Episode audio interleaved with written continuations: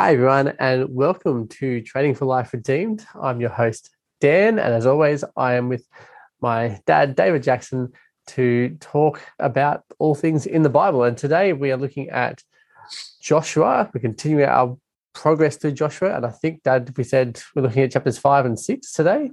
That's right. That's right. Excellent.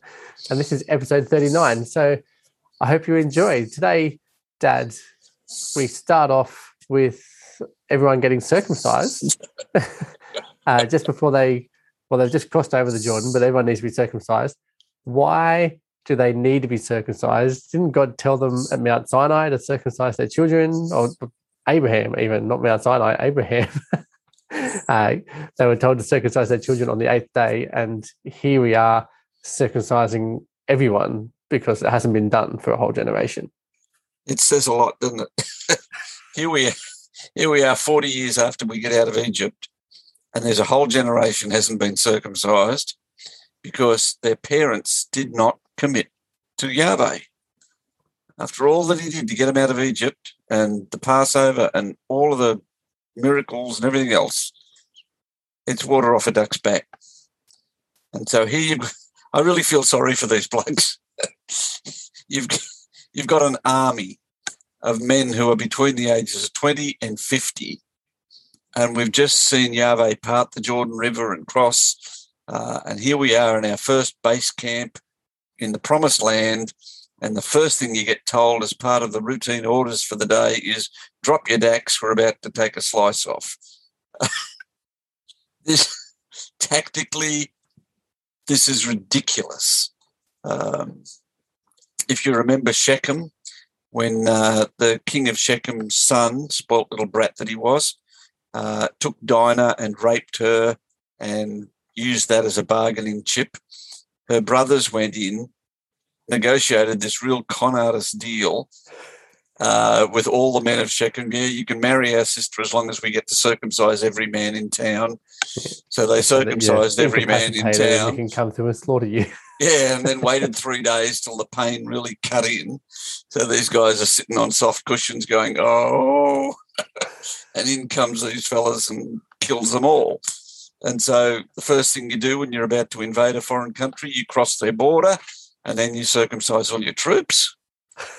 Um, and you've got to know, I mean, Jericho's five clicks down the road. They'd have been standing, you know, you got these little guys out there, they didn't have binoculars, but they could see, and they're looking across the gully, hiding behind whatever they hid behind, going, what on earth are they doing? As these fellas stagger out of the tent, you know, with their hands on their crotch going, oh. But it's your relationship with God that comes first, not whether you're physically fit enough to go to battle, because God's going to do the fighting. So, and God's not going to fight for you if you haven't committed. Yeah. So first, I would have done it the other side of the river, but, you know. Yeah, that's right. That's not the same kind of faith, Dad. You've got to be, you know, vulnerable when you do it. Oh, and it sends a message to the, I mean, how confident is an army that does this five clicks from their military objective? You know, in plain sight of all these, you know, of the people of Jericho. It's just, yeah, God's making a statement here. Um, and it's a lovely statement. It says, first get your relationship with the Lord right, and he'll take care of everything else. I love that. So they then are told to go and attack Jericho. There's a bit of a meeting between God and Joshua to talk about the tactics about yep. this attack. And the attack is basically just kind of sit back and watch, do some laps of the city, which probably isn't, actually isn't that big, really. When I went there, I'm like, yeah, it's, you can do laps of that in a day quite quite happily. Yeah, I, I, I just love the juxtaposition here that you've got, um, you know, you've got a bunch of guys who are sitting around feeling sorry for themselves, having had the snip. And, you know, I can't resist the military humour. I mean, you, you name the your camp Hill of Foreskins, Um, and then you, you, you name the place where, you know, everybody's camped, Gilgal. Uh, God said he was rolling their foreskin away, um, and they named the place Roly Poly. Uh, This is military humour, you know. If you, and it's the same you get with surgical humour, you know. Um, you go into surgery, there's no dignity in having surgery, so you make jokes about it. Um, so that, that's what's happening. They're, they're sort of sitting around laughing their embarrassment away, and Joshua goes out to check the perimeter and bumps into Yahweh and has his little Moses moment, take your shoes off, this is holy ground. But I love the language there. Um, you, you, you're a sentry, you're going out checking your perimeter. Who goes there, friend or foe? And, and God turns around and says, no, mate, I'm the one asking the questions. It's not about whether I'm on your side, it's whether you're on mine. I'm the captain of Yahweh's army. Uh, I'm in charge of this battle. You know, the question is, are you loyal to me? Uh, so God's made his point, um, and then it's off to – it's interesting. They go straight into doing Passover. I mean, you can't do Passover if you haven't been circumcised. And they cross the river on the day you're supposed to select your sheep, and then they circumcise them, and by the time Passover night comes around four days later, um, you know, Joshua's bumped into the Lord and had his little conversation like Moses, and we've had our feast, we're remembering, and now we're ready to get up in the morning for seven days, a feast of unleavened bread, and for each morning of the feast of unleavened bread, we're going to go for a walk around Jericho with our little flags. Um, well, there's a connection I didn't make. There was a feast of unleavened bread for seven days with the seven walks. It's... Yeah, and there's a pattern there, because at the end of the seven, so you've got seven days of creation, seven days is your climax, your day of rest, and then the next day is a new beginning, a new week. So the eighth day is your new creation day. So eighth day, Jesus rises from the dead. Eighth day, uh, Pentecost happens. Um, on this day, by day eight, Jericho's gone, yeah. uh, and it's all over. So I, I just I can't help thinking of uh, I'm a Monty Python fan, I confess. Um, but if you've ever seen li- um, Life of Brian, and you, they come to the castle, and the guys at the top of the castle are going, "Go away, you silly British pig dogs," or whatever they call them. And they're mocking. Holy Grail, Dad. Yeah, the, is it the Holy Grail? That's it. I, I get them mixed up. They're coconut horses. They're the coconut horses, yeah. Go away, you silly English whatever. Niggets. No. Niggets, yeah. But you can just imagine the people of Jericho standing on the battlements like that, watching this army that they're waiting for the attack, walking around waving flags at them and saying, "Hi, fellas, we're coming."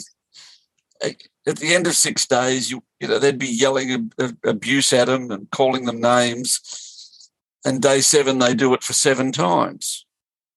Um, it's a two-kilometre walk around Jericho.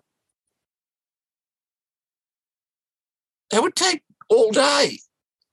And at the end of the day... Seven times. Seven times. Yeah, fourteen it's a fourteen K all up, seventh day hike. And then everybody does a left turn, face the middle, blow your trumpets, down come the walls, and you go in and finish them off. Um, the guys on the wall would have been sitting up there having a beer, looking at all this going, I don't know. And the whole thing comes crashing down. You know, it, it, you're sort of beginning to feel safe and then gone. You're gone. Judgment is sudden. Yeah, although it's, it's judgment for everyone except for uh, Rahab, who ah, obviously had been promised to be safe and secure on the life of the spies, and then you know, she survives with her whole family in her little room, and they all go in and grab her. And I, I sort of think about her family. Okay, so you've got, if Rahab's a prostitute, chances are she's at least in her late teens, at the most her early twenties, um, and it's her house. So she's inviting the rest of the family to come to her place, and she's saying, if you want to live, you've got to be in my house. And, you know, you look out the window of her house and there's the Israeli army doing laps.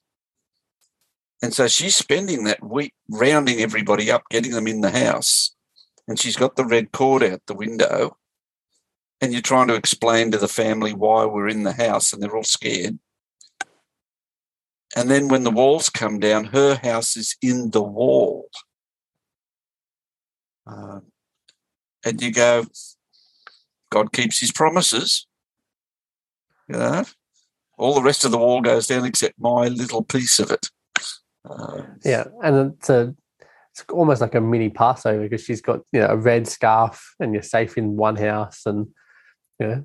Yeah, and the red is, I mean, if you've got any sensitivity in the Bible for symbolism, you've got the lamb's blood over the door at Passover. They did that last week, you know, and now this week, well, they didn't put it over the door. They didn't have doors. They're intense. But here we are with her with the red out the window going, you know, when God's judgment falls, I'm under the blood. I'm, a, you know, somebody died for me. That's what the red is symbolising. So even though she doesn't have a lot of information, she really is putting her faith in a promise, and that the end of that promise is Jesus. Uh, that's an amazing, and, and all of her family gathered in there going, okay, whatever you say, love, if this is a safe place, you've done the deal with, you know, Yahweh, we're here. Uh, and that's a marvellous, marvellous picture uh, that says, you know, when God's judgment falls, there's one safe place and everything else is going down. And my safe place is Jesus. Well, that brings us to the end of this episode of Training for Life Redeemed.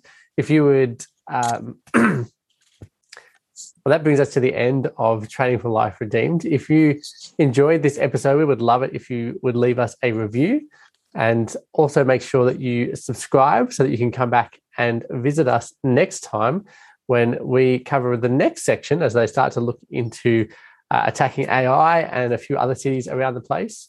If you want to grab the show notes, watch the video, et cetera, leave us a comment on the website. You can head over to trainingforliferedeemed.com slash 39 and you can find everything there. Otherwise, I hope to see you next week.